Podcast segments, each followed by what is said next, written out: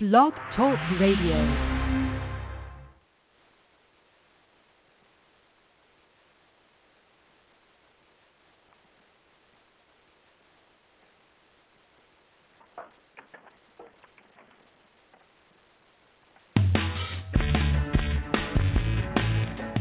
Welcome to Leverage Masters, airing weekly on Tuesdays at 12 Eastern and on demand on iTunes and Blog Talk Radio. Leverage Masters hosts Jack Humphrey and Gina Gaudio Graves discuss leverage strategy with guest leveragists. Be sure to subscribe to Leverage Masters in your favorite podcatcher for great tips and case studies on using leverage to achieve your biggest goals much faster.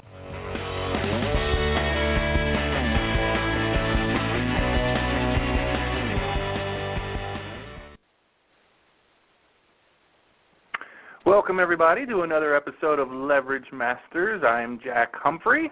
I'm sitting in on this part of the show and on the switchboard for Gina, who is out today. Very rare occurrence, but it happens sometimes. Uh, so I'm going to be running the switchboard, and I may be spinning you a a previous guest because our guest is not here yet today. Uh, so I will uh, do a little bit of a, an introduction here, and we'll see if our guest makes it in. I hope he's not having too much trouble.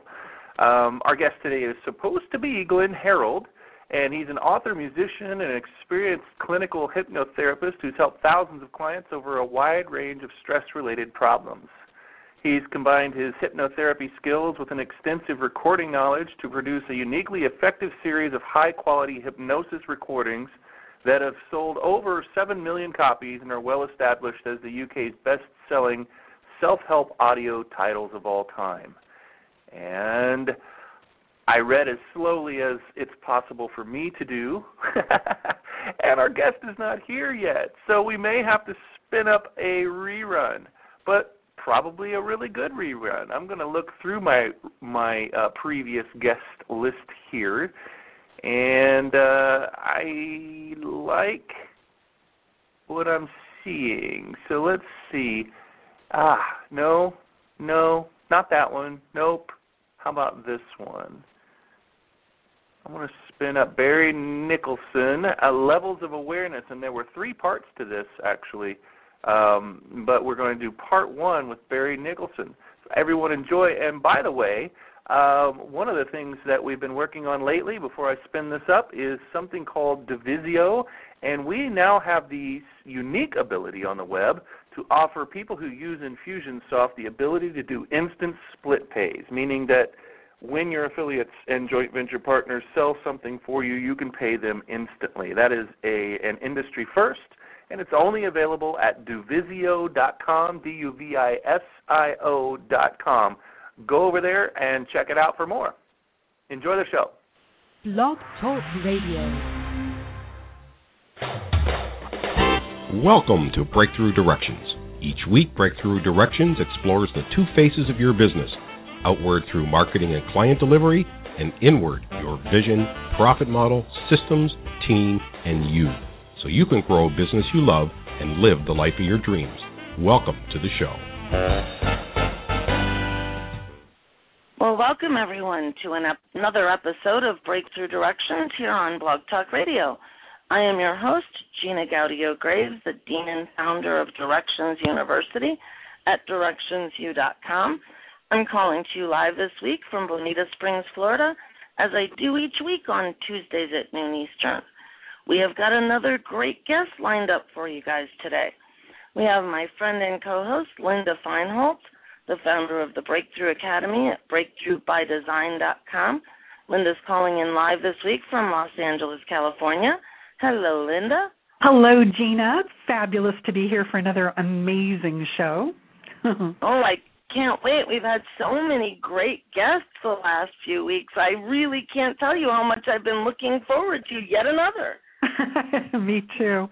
You know, I, I was thinking a lot about um, the conversations we've been having guests over the past few weeks, and we keep coming back to this issue of how to make the best connection we can, whether it's with our team, it's with our partners, it's with our customers and clients. And I was absolutely delighted to be able to invite today's guest to join us.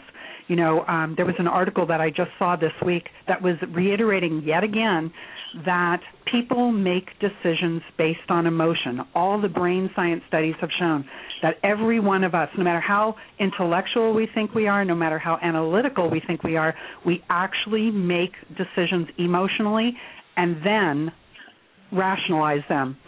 And that's why it's so opportune for us to have our guest today. Imagine having the almost godlike ability to send the exact marketing message your prospect is dying to hear at the very time they want to hear it, making it virtually impossible to resist. Imagine that, Gina. oh my goodness, would that be really awesome? Yeah, so our guest today says absolutely you can develop this ability, but only if you learn to ask the one key question about your prospect that 99% of marketers fail to ask. Our guest today is Barry Nickelson. He's known as the copywriter to the gurus because he has helped people who have mega multi-million dollar businesses in many different industries solve this very issue in how they connect with their markets. So, Barry, welcome aboard. Hey guys, great to be here. welcome, welcome. That was a, a rousing introduction. Thank you very much. My pleasure. My pleasure. So, you know, we're we're often talking to our audience about the fact that our guests are here to uh, um, expose jealously guarded secrets by our top marketers, our top experts who consult to businesses, and so on. And when you and I were talking, I knew that you are exactly who we want to bring to our guest today. And before we start diving into the nitty gritty, because I know everybody wants to know, okay, what's the secret? What's the secret? Is let's back up a little bit. I would love to know how it came to be that you're now spending your life in this world called copywriting. Well, that's actually kind of it's kind of a funny story. I I, um, I live here in Sarasota, Florida, uh, not too far from you, enjoying the weather, very much so. And um, w- but I started in copywriting back in Indiana, um, with married to my uh, wonderful wife of 21 years. And actually, I was in the marketing business. I was doing um, postcard campaigns for the restaurant industry. Um, had kind of gotten exposed to this this sort of direct response uh, world that a lot of businesses, thankfully, are starting to discover or have been discovering over the last five to ten years sort of your average bricks and mortar businesses. And um, I had discovered that myself. I was doing these types of campaigns for the restaurant industry, and um, so I had become familiar with what um, Dan Kennedy, a lot of the principles that he that he teaches, which are uh, hopefully a lot of the listeners here are, are familiar with his uh, his materials, and uh, was a big part of their newsletter and all that. And um, so I was getting their newsletters every month, reading them voraciously, trying to apply the principles that um, that I'd read, and uh, so my wife, who at the time was a personal trainer and fitness instructor, um, you know, she'd been in sort of a gym sort of environment like that, and and had wanted to kind of branch off into corporate marketing, that type of thing, kind of branch off in her own business as a personal trainer. So, so she was kind of reading these materials. It's like she, it's like she would wait till I wasn't looking or something because she didn't want to show too much interest, kind of because she thought I was obsessed by it, and she didn't want to. She wanted to feign interest, if you will. But um, so she started kind of trying her hand at this, and I kind of looked at what she was doing, and and um, so. But around that same time, Bill Glazer, uh, Dan Kennedy's business partner in the Glazer Kennedy Insider Circle, uh, and for those of you who are not familiar, uh, Glazer Kennedy Insider Circle, um, you know, is one of the largest small small and medium sized business sort of um, marketing consultancies um, that's out there. Have a huge mailing list. It's, it's, it's a big deal in the direct response world. And so uh, Bill Glazer at the time had put out an advertisement uh, that he was looking for a copywriting apprentice. It was a paid gig, you know. The, he, um, you know, and he didn't necessarily want somebody to move there to, to the Baltimore area. He was willing to work with someone rem- remotely. Well, I had seen the work that my wife had done for her own business, and for somebody who was completely, you know, didn't know anything about copywriting or really in marketing in general, other than just reading the newsletters, she was pretty good out of the gate. And so I said, you know, honey, you don't have anything to lose. You should absolutely apply for this position. I think you've got what it takes. And who knows, uh, you know, you can't win if you don't try, kind of thing. And at first she just thought I was crazy. And, and I said, look, this is a really big deal. what do you have to lose? Well, so um, so I knew one thing that if she and she was going to decide to do this, she she was going to have to get Bill's attention because that's you know we'll talk a lot about getting attention here a little bit later. But um, for those of you who might know, Bill Glazer is the author of a book called um, Outrageous Advertising. Uh, that's outrageously successful. So I he's really big on doing things that are completely outrageous, especially through direct mail. And um, so I knew at least that about him that you were going to get his attention, you would have to have to do something ridiculous to get his attention. So we put our heads together, and she wrote. The job was to do a one-page cover letter, and um, and then however else you wanted to send it. So we knocked around a few ideas, and this, of course, you know, waiting until the last minute. It was just like the last day before you could do something. So we ended up FedExing a box of. You ever go to that uh, store in the mall? I think it's called Spencer's Gifts. Uh, you know, they have some pretty kind of colorful things, if you will, and uh, they sell those bride to be, like a brides in a box as they called it. You know, okay, let's let's all right, let's be honest, it was a blow up doll. But it wasn't a blow up doll like really graphic. It was sort of a, you know, rated PG blow up doll. And we, we put that in there, of course, glued it up and, and put and taped the sales letter essentially to the to the doll's chest. Put a uh, a package of Ex-Lax in the doll's hand, and and uh, the letter said something to the effect of in one smooth move, you can have all of your copywriting projects done or something to that effect. I don't remember the headline. um, so this package, and there's like holes in the box, and on the outside of the box it says "Caution: Hot Chicken Side," and so, of course, you know, now now, Bill apparently when he got it, you know, it opens with a box cutter just like anything else. Well, apparently he, you know, that was the death of the doll. So he didn't get the full effect uh, because the blow-up doll was no longer blown up at that point. Um, he, she had a gash in her abdomen, I guess. uh, so, but uh, I am proud to say that uh, my my wonderful wife Darlene had uh, she got the gig, and um, out of about 90 or so people who applied, some very experienced copywriters from literally from all over the world applied for the position. And yes, it was the outrageous package that certainly got Bill's attention, but it was her uh, her abilities, obviously. And um, fast forward quite a bit, uh, Darlene ended up working with Bill for about a year and uh, wrote uh, many of the promotions around. This, I think this was about eight years ago, if my memory serves.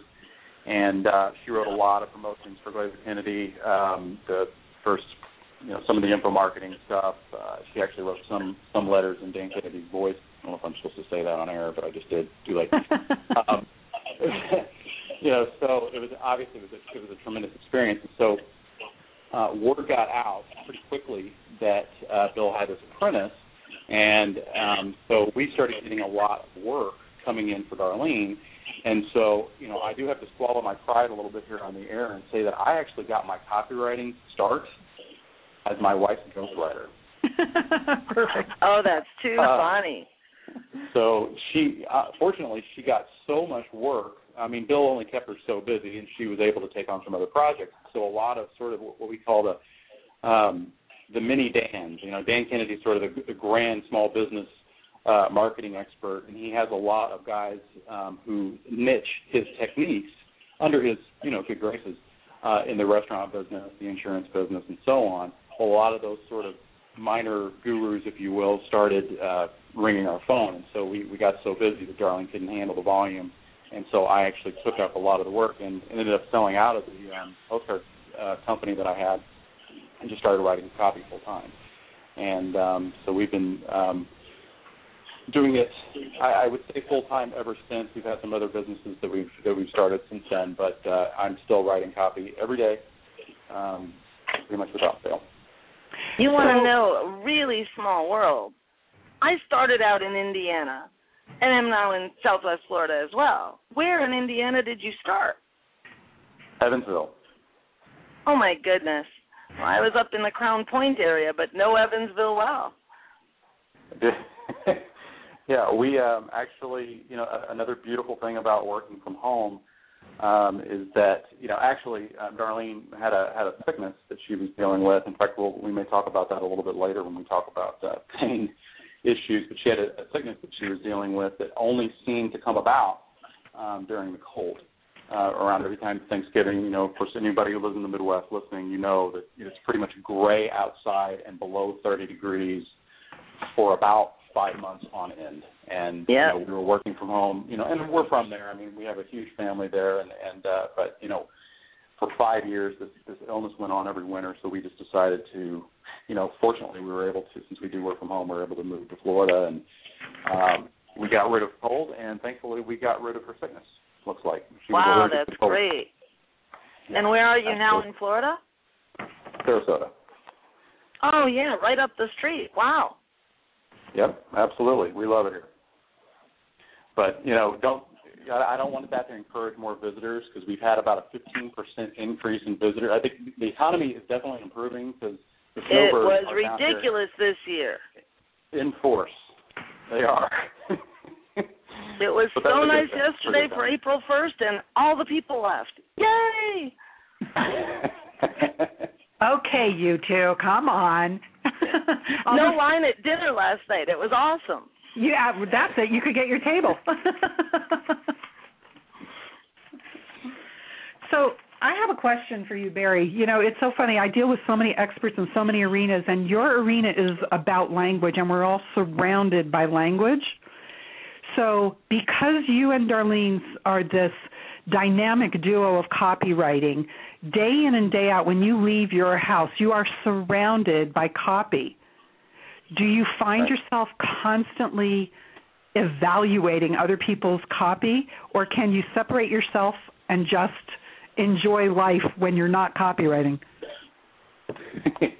well, yeah, that would be a, a little much because I do spend probably way too much time online, and um, I do. I, I find myself analyzing probably more the, uh, you know, being the armchair armchair quarterback, literally when I watch te- television. I'm still amazed that there are ad agencies out there that can sell these ridiculous concepts to these these companies that obviously have bottomless pockets because they'll they'll release these clever commercials and you'll laugh, you know, or what have you. Maybe you know, and then you'll go, I have no recollection whatsoever, or even what the product is or was, what it did, what it does for me, anything. But it was you know, so I, I, th- I think I probably find myself doing that. Um, and, and occasionally, but as, but as far as more as the uh, the real copywriting world, as I like to say, you know, the direct response world, I, I may, you know, when I get um, emails, I try not to get you know too many um, email lists like I used to be, but you know, mm-hmm. when I get sub- subject lines in that I think, frankly, really stink by people that probably should know better, I always think it's a little ponderous. But mm. you know, mm. again, maybe they're just in a rush and having a bad day, or they didn't split test, which there's there's a lot less split testing going on in the market than you would you would think. Uh, but I don't know if that answers your question. It does. It does. And, you know, um, part of what you and I spoke about that we were going to bring to the conversation today is the five levels of awareness, and I would love to use that as how we anchor our conversation today, especially since, you know, we were just talking about your level of awareness when you're out in the world and you've got language coming at you and copy and so on. And so I spend so much time with my clients, and I know Gina does the same thing, which is helping tune our awareness to what's actually important to spend our time on. And so I'd love to bring it to this whole arena of emotion and language and so on. Uh, absolutely, I, I love this topic. It's probably it's been one of the most groundbreaking things that, uh, and it's. I'll, go ahead and not warn the readers that's or, or listeners. That's probably a, a bad word. Just just say this is a it's a fairly advanced topic, but it is ex, it's extremely important. It's one of the most groundbreaking things that I've read or, or become you know aware of in the in the last six months, and it's not anything new. Um, it's something that actually Gene Schwartz, in a famous book called Breakthrough Advertising, uh, talked about. But but if I can back up and just kind of give you the big picture, um, one of the things you know, a lot of people when when they study copywriting, you know, they'll learn the fundamentals, and it, and it's extremely important to know the fundamentals. Um, you know, the fundamentals being, you know, they'll, they'll know, well, I got to have a, a great headline, uh, maybe a great sub headline, a lead that, you know, brings people into the story, um, you know, and and and all these have to have a strong offer and and the guarantee and all those kinds of things. And and and those are all great. And, and in fact if you know that and you apply that in your own copywriting or at least you oversee other people writing copy for you you're probably ahead about 90 percent of who the people are out there. But this next topic really helps uh, answer a huge question mark that um, most most marketers aren't aren't even sure they need to ask this question. But I think as we as we talk about this, it'll it'll it'll, it'll come full, full circle. And the most important question that you need to ask is, what does your customer already know about what it is that you're selling, about their problem, um, about you, about you know just just where are they in their awareness cycle? Because a lot of times, what I, I see a huge mistake being made is that um, marketers sort of try to use this one size fits all or one size fits all message for the market, and and they're trying to, to try to. It, it could even be a great offer, very well written copy, but if it's sent to a, a market that is not in the right place in their mindset or not at the right place in the awareness cycle, it is going to fall on completely deaf ears.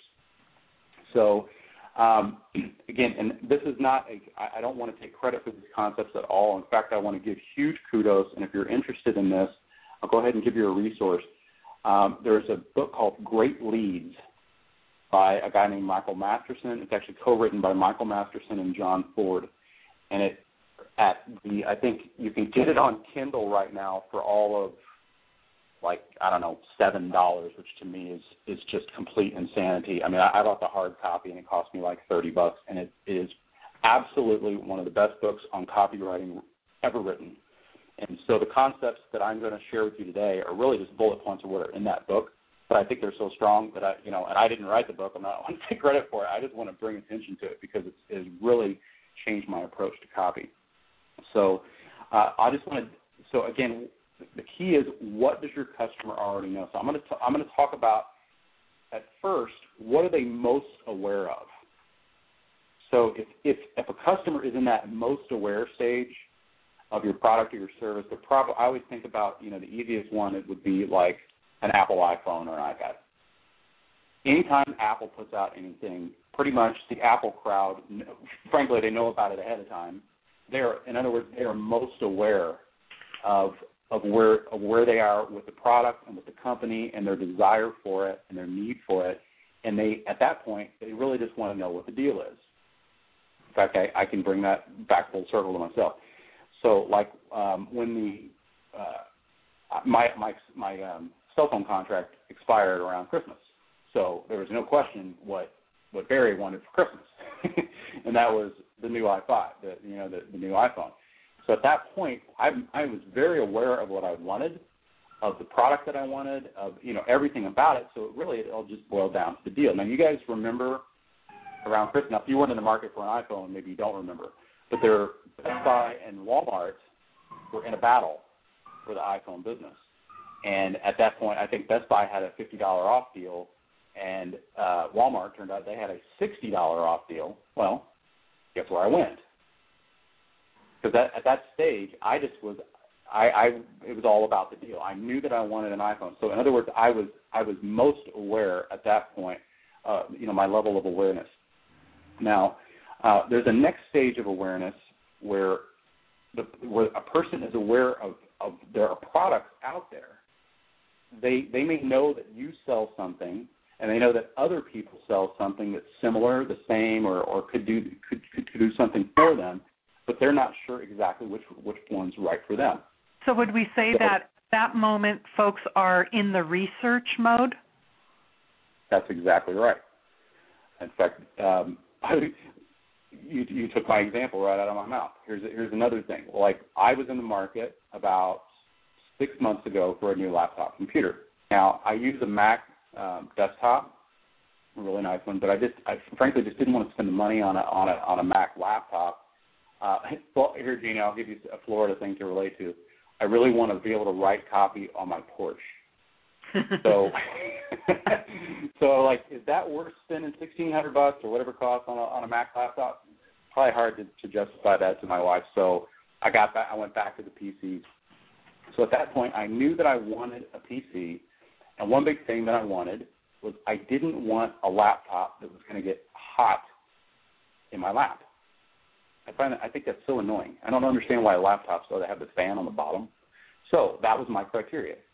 I knew that I, you know, so I wasn't brand. I, it didn't matter to me what brand I was going to use. So I went out, you know, I started shopping on Amazon. I started, you know, reading reviews. But again, my criteria was it just had to, you know, have a certain kind of screen, maybe. I didn't. I wanted the fan on the side so it wouldn't make my. And sure enough, I ended up finding the one that I liked, fit my budget, and I bought it. So I wasn't partial to any brand at that point, but I was just what they call product aware. Okay, the next level of awareness would be when somebody is solution aware. In other words, they have a problem, they know they want a solution to that problem, and they know that there's there is a solution out there, but they're not biased towards a particular solution. They only have their outcome in mind. And and they also have here's the key element, they have hope. As opposed to another one that we're going to talk about here in a second. So at this point, uh, the best example I can give for this is weight loss. So, you know, obviously people know that there's all sorts of things that they could do out there to lose weight. I mean, it's just in fact, it's such a it's such a huge category of, of, of a market. It, you know, it's it's tough for people to make decisions.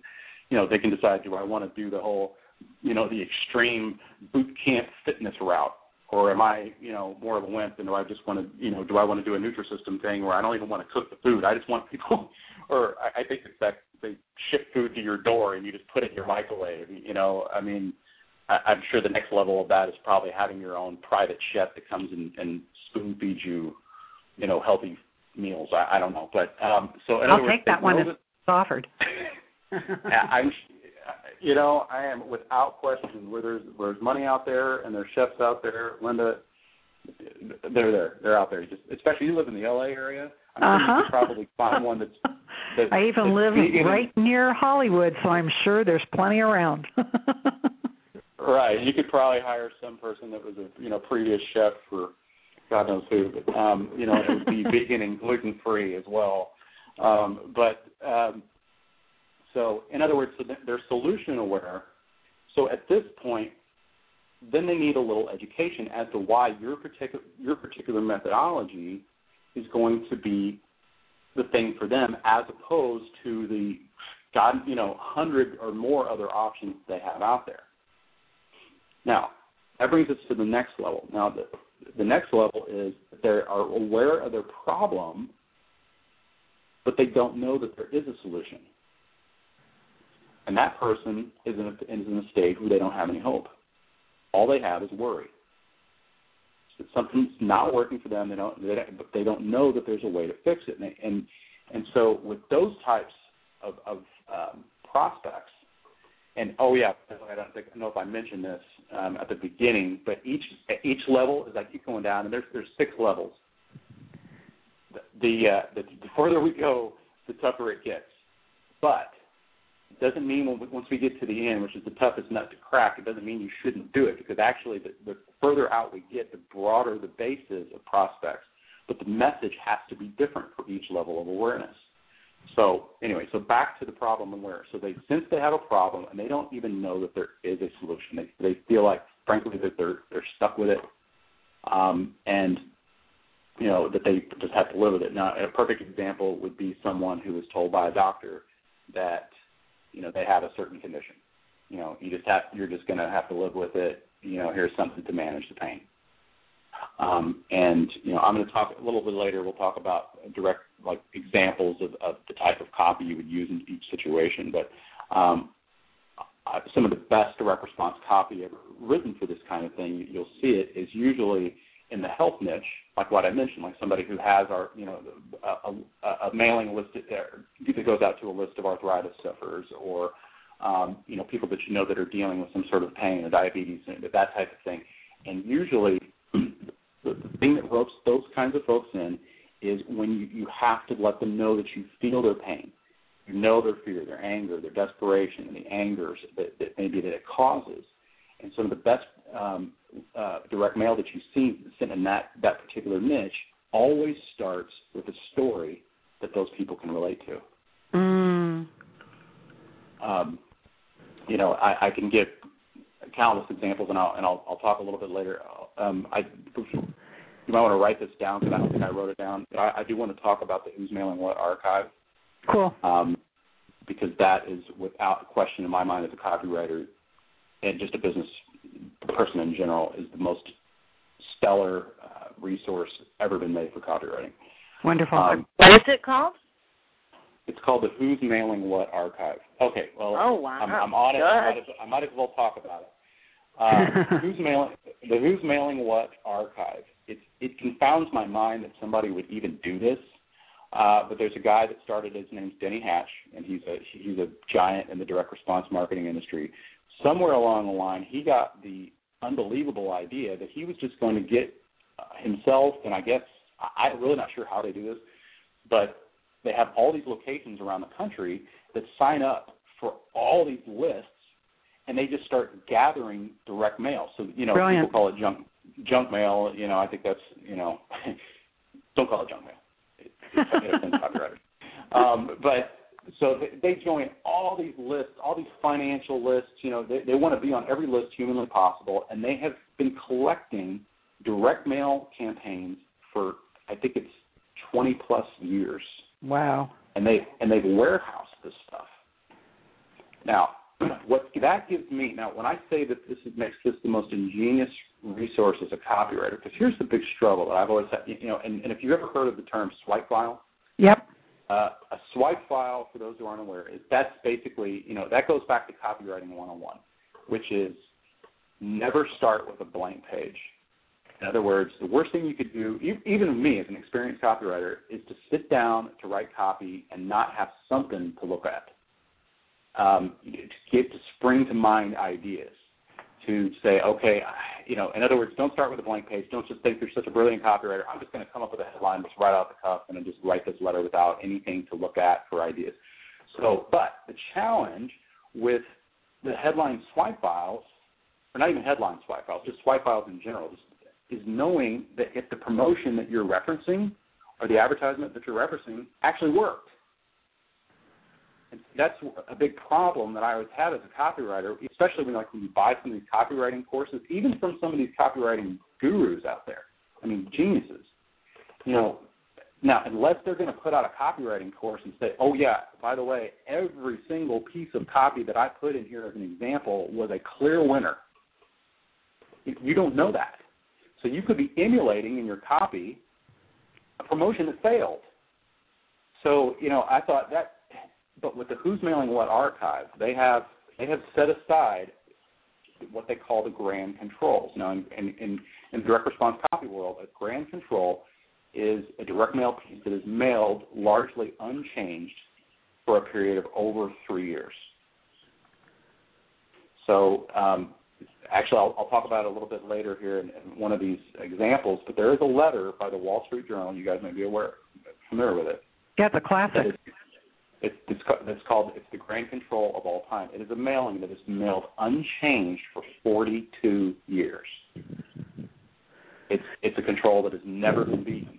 Well, you know, so if you can imagine, obviously that is a piece of copy that you would like to emulate, maybe. Well, in other words, so the so the um, the Who's Mailing What archive is a, a so they've been collecting this. So they haven't been going to publishers and say, hey, give us your best direct mail pieces. They've just been collecting them and watching to see what they mail.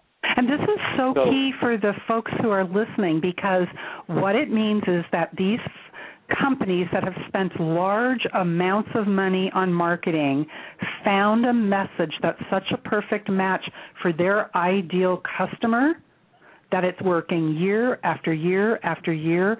It's not going stale, and so they're continuously using it because they have a bottomless font of money that they could spend to keep tweaking and adjusting and coming up with quote new creative stuff but that message is such a match for exactly who they're trying to attract that they use it again and again year after year Yeah, I mean it's it's just amazing. So when you go into their Who's Mailing What archive, they have thousands and thousands of mail pieces in their archive. You can you can download them via PDF, and um, they have now.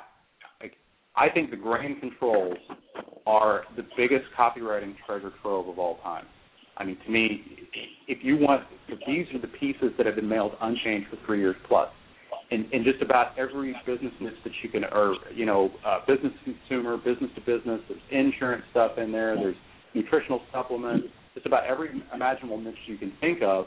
But you know, I am still. I, I mean, I still write a lot of direct mail campaigns. Obviously, I'm sure most of the people on this call are probably big on online stuff.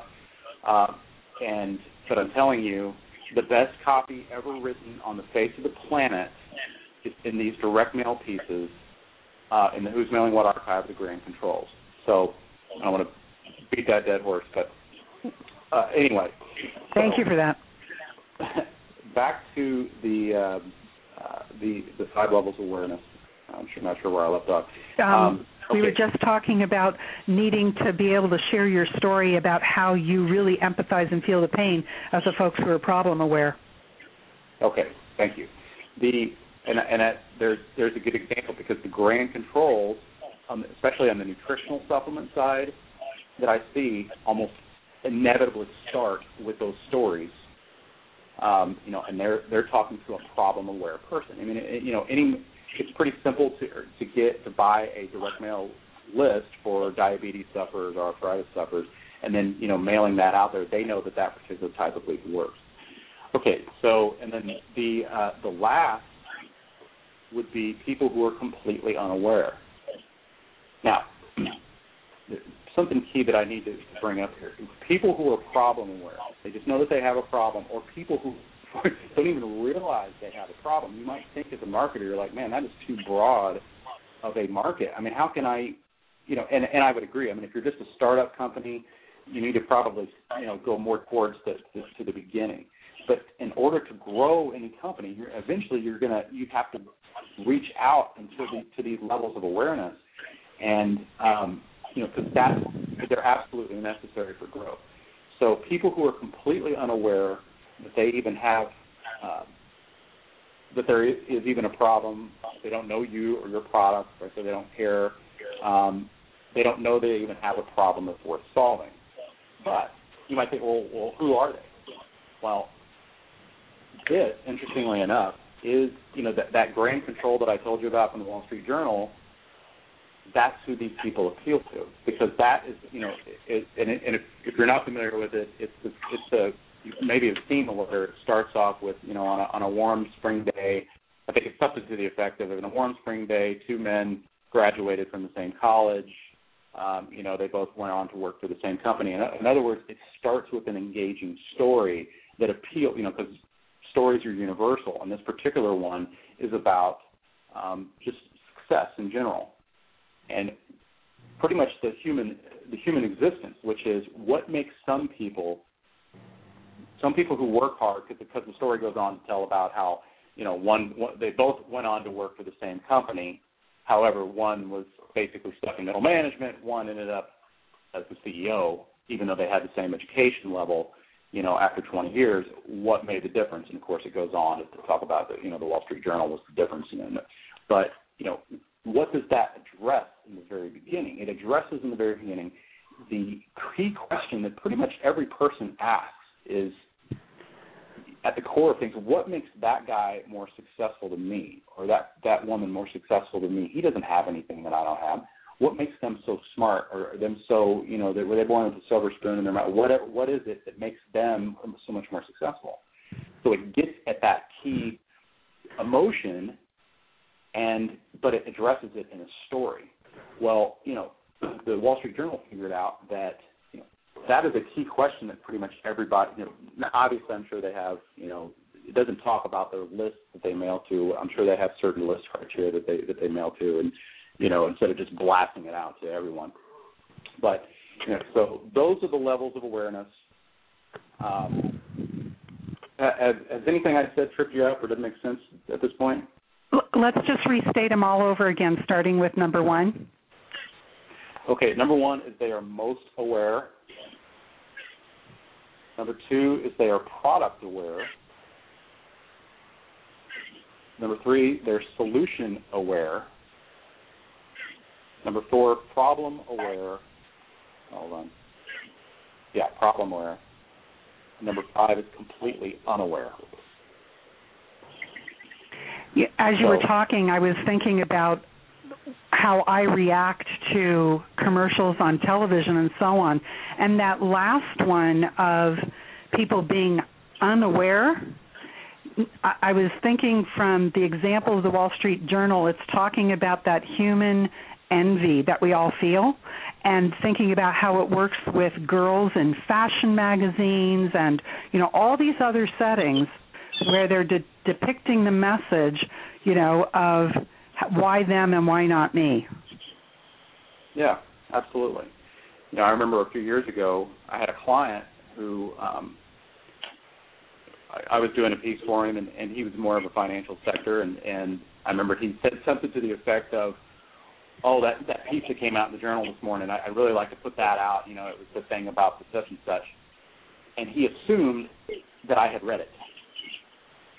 He assumed that I was I was I subscribed to the Wall Street Journal, and you know I just remember that feeling of oh, you know it kind of caught me like oh man you know and and this is a this is a, a person that you know granted the guy is probably 20 years older than me, and I knew him to be extremely successful, and I felt that feeling of I, I don't know if it was uh, shame or what, whatever it was, because I didn't feel like I was living up to the, the expectation. Now, again, he just sent me the article. I didn't think anything of it, but the emotion that I experienced was a real one.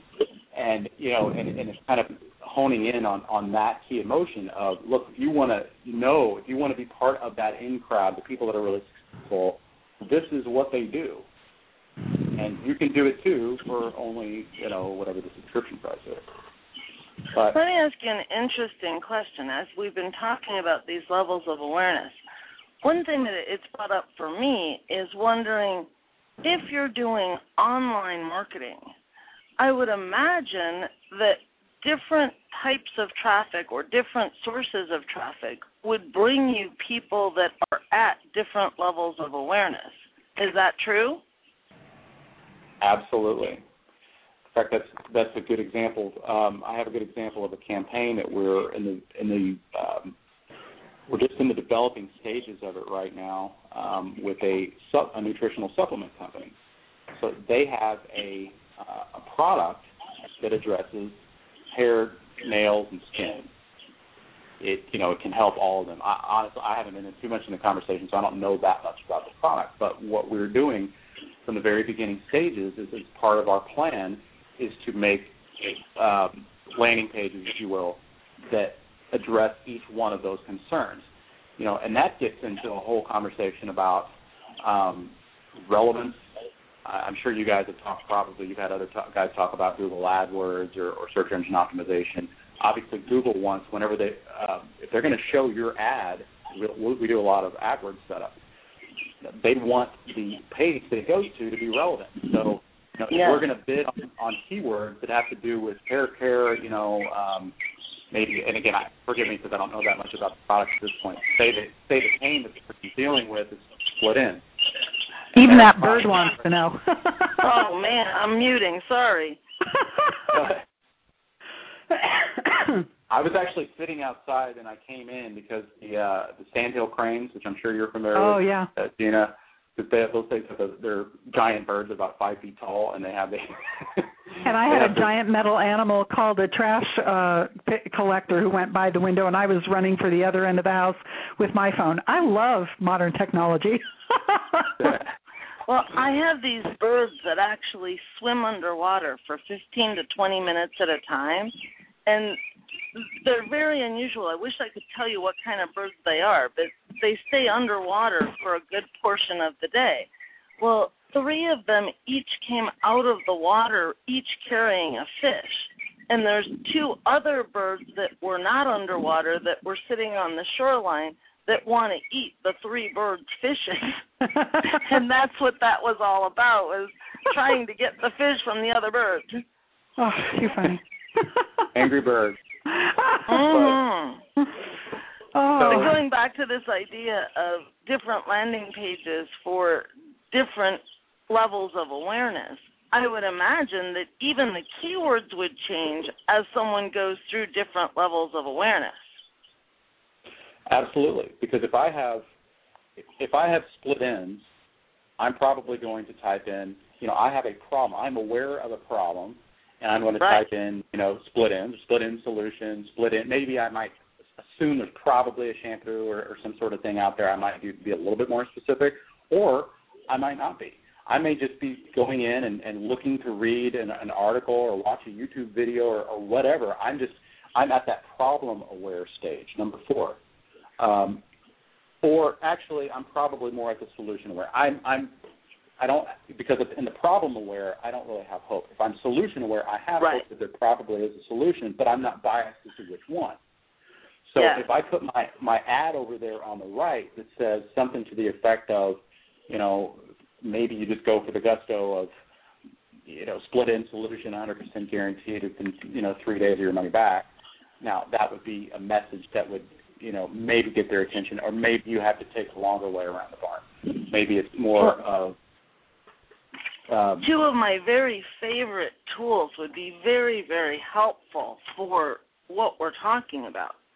One is a tool called Yahoo Clues. The other is a tool called Keyword Questions that's actually put out by WordTracker. If you go to askggg.com forward slash clues, it will take you to Yahoo Clues where you can put in any keyword and see what people searched before and what people searched for after searching for that term. And I was playing around with that as you were talking about these levels of awareness. And if I find the words they searched before and the words they searched after, then take it over to a tool called Keyword Questions, askggg.com forward slash keyword questions. If I put in the keywords they searched for before, they're lower in the level of awareness. If I search for, if I look at the keywords that they're searching for after, they're higher in their level of awareness. And I never realized that until just now. You have no idea how golden that is in my hands. I know that's going straight back into the uh, Directions University curriculum. oh yes, Oh, no yes. question asked. Well, yeah. I mean, that's that's awesome. That's that's that's a great discovery. But what this really, hopefully, what you're going to take away from this is, as you're listening, is that you know there are people at all different levels of awareness, and it has everything to do with with how, your marketing message. You know, where you're going to spend your budget, where you emphasize. You know, to me, if if you have a crowd of people that are most aware, you know, Apple doesn't, you know, when they release their i5, they don't go run off and, you know, run a Walmart special in a place where they're not aware of the iPhone at all. I don't, I'm not, although I'm not sure if that place exists anymore on Earth, but I'm sure there's somewhere. You know, they go, you know, to where their highest concentration. In other words, where you're going to get the biggest bang for your buck. But if you go out to um, go to audiences that are completely unaware, or they have uh, you know no bias towards you at all. Uh, maybe they're not even aware of it. Of it. They have uh, or they have have a problem but don't know what yours does for it. And you come out with the, the same message. Because the message that, that Walmart sent to me was sixty bucks off an iPhone 5 until December 31st. That's all I needed to hear. Now, if I had no, you know, preconceived, you know, they they were like marketing to me something that I had no idea what an iPhone was, had no interest, you know, in other words, I have some recording to do. Uh, but I would bet that everybody in any business that they have, you know, you can't assume where people are in their level of awareness. And you can't assume what their well uh, over time you would learn what your ideal customer wants but in that moment where they're saying $50 off or another competitor saying $60 off Apple could have put out an ad that said no line no wait. And some people who didn't want the 50 or 60 dollars savings would have gravitated there. Absolutely. different value system but also they've made their decision and they're ready to make their purchase Right. So at the message, the core the core message is I'm going to tell you some just a little bit of something. You know, in other words, these offer leads, as we call them, to the most aware, are usually short and simple. The headline is going to be what's the thing that's going to going to uh, get their attention? What's the one big idea? And if no lines, no wait is the big idea that's going to appeal to that certain market, that's the headline. The, the other thing, now you notice that the book that I referenced in the beginning is called Great Leads. Well, um, that's really what the because it only talks about in the beginning of the book it talks about these levels of awareness but most importantly we're going to talk about what is the marketing message that's going to appeal to people at these different levels of awareness so i'm to i'd like to segue into that because i'd like to you know help put legs on on this to help connect this in your mind so with a person who is most aware you know where i would start would be you know, if you already know that you want my product, you like my company, you maybe you've done business with me before, or it's sort of a no-brainer purchase.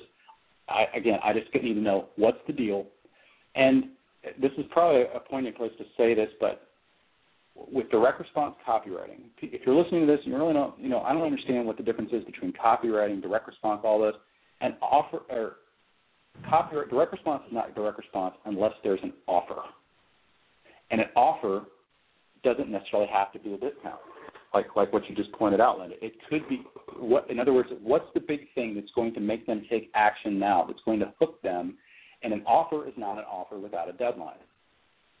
So that and if I could say that they're the one biggest mistake that I see marketers, uh, you know, in general, anytime I have a new client that comes around, or even older clients, frankly, I've, you know, I've had uh, somebody I won't name, but you know, a very you know well-known marketer in their niche. I was surprised, you know, when when lately they came to me with a campaign idea and they had no offer.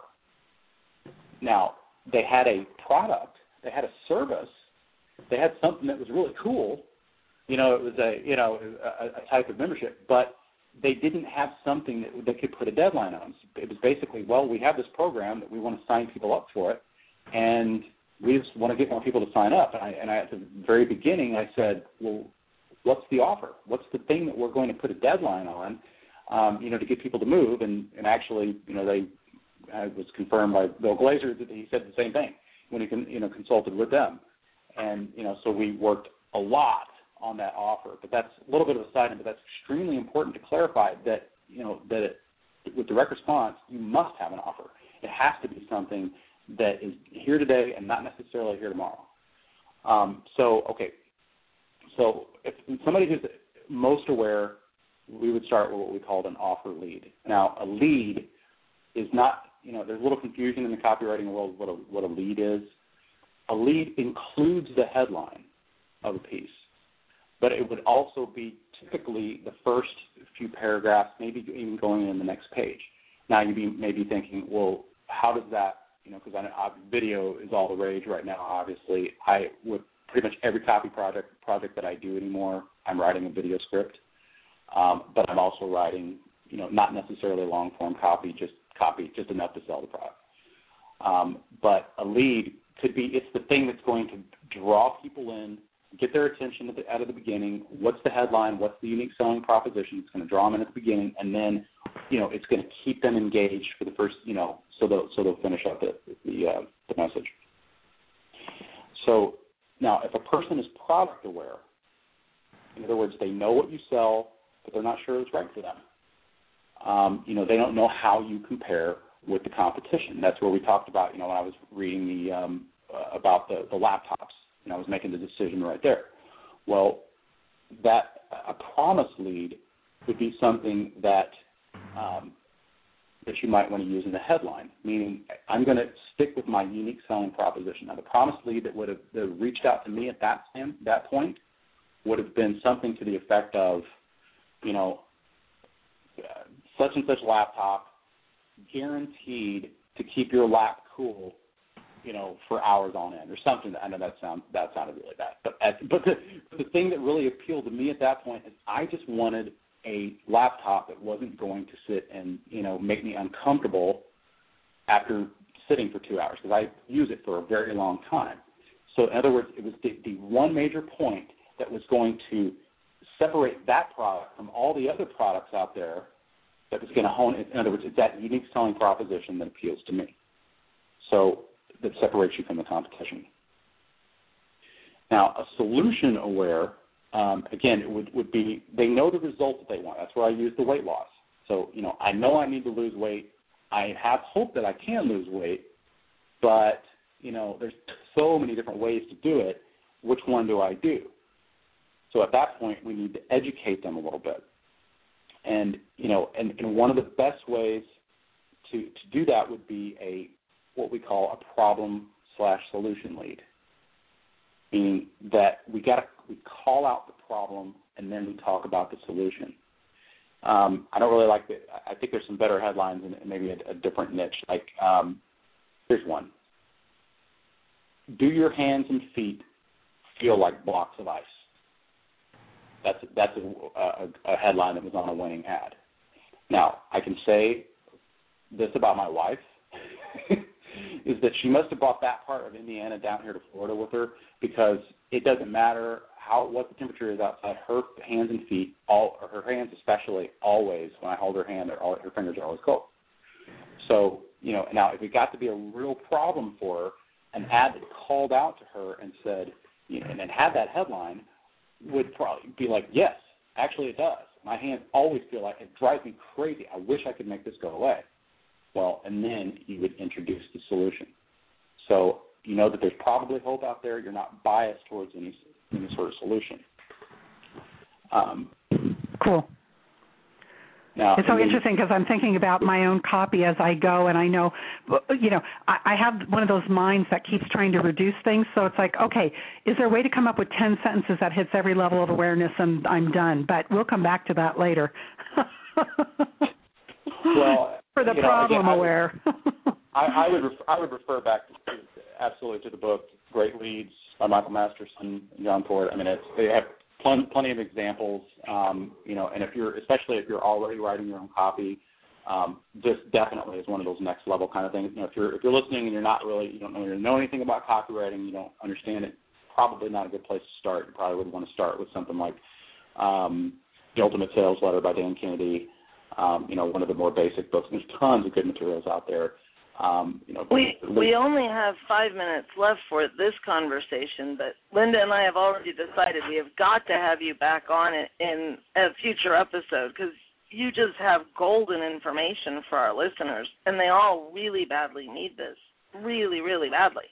And I know so, I've got ten more questions of my own as you've been talking. So um. one thing I, I really want to make sure we at least touch upon before we finish here today is one thing I, I've often asked copywriters is how do you define the word copy? What is copy? And I know how I define it, but as a copywriter, I'd love to hear your take on that question because I think for our listeners, your take on it is going to be an eye opener. Well, I think that there's a there's a bias out there right now that I want to kind of kind of go against. It really copy at the end of the day. They're they're words that are going to bring people to the next um, desired action. When I say words, I literally mean words because, like I mentioned, it's you know copy. I write I write copy for videos all the time. I write copy for you know I still do tons of direct mail, and you know when, when we hear copywriters, we think of you might think of old guys that, that write these big, obnoxious 12 and 24 page sales letters, and I do a lot of that stuff. You know, uh, but I also I've done post postcard campaigns, so it's just it doesn't matter how long or short it is. It's really just the words on any in any form of media that are going to move people to the next logical step and you know to take them to the desired action. And that desired action could be nothing more than filling out a form indicating interest in the very beginning, or it could be to take the desired action to sign up for your what you do coaching program for twenty five thousand dollars a year. Now it so I, I that's what I think of when I think of copy but it's influencing people to make to the next desired action. It's exactly how I would define copy. You've oh, given good. so many resources today that I'm going to put in the show notes so people can find them and pursue educating themselves. For folks who want your assistance, how would they go about getting that? Uh, you can go to our website, which is uh, onestopdirectmarketing.com. That's uh, all spelled out. Let, you know, it's it's uh, O N E stop one stop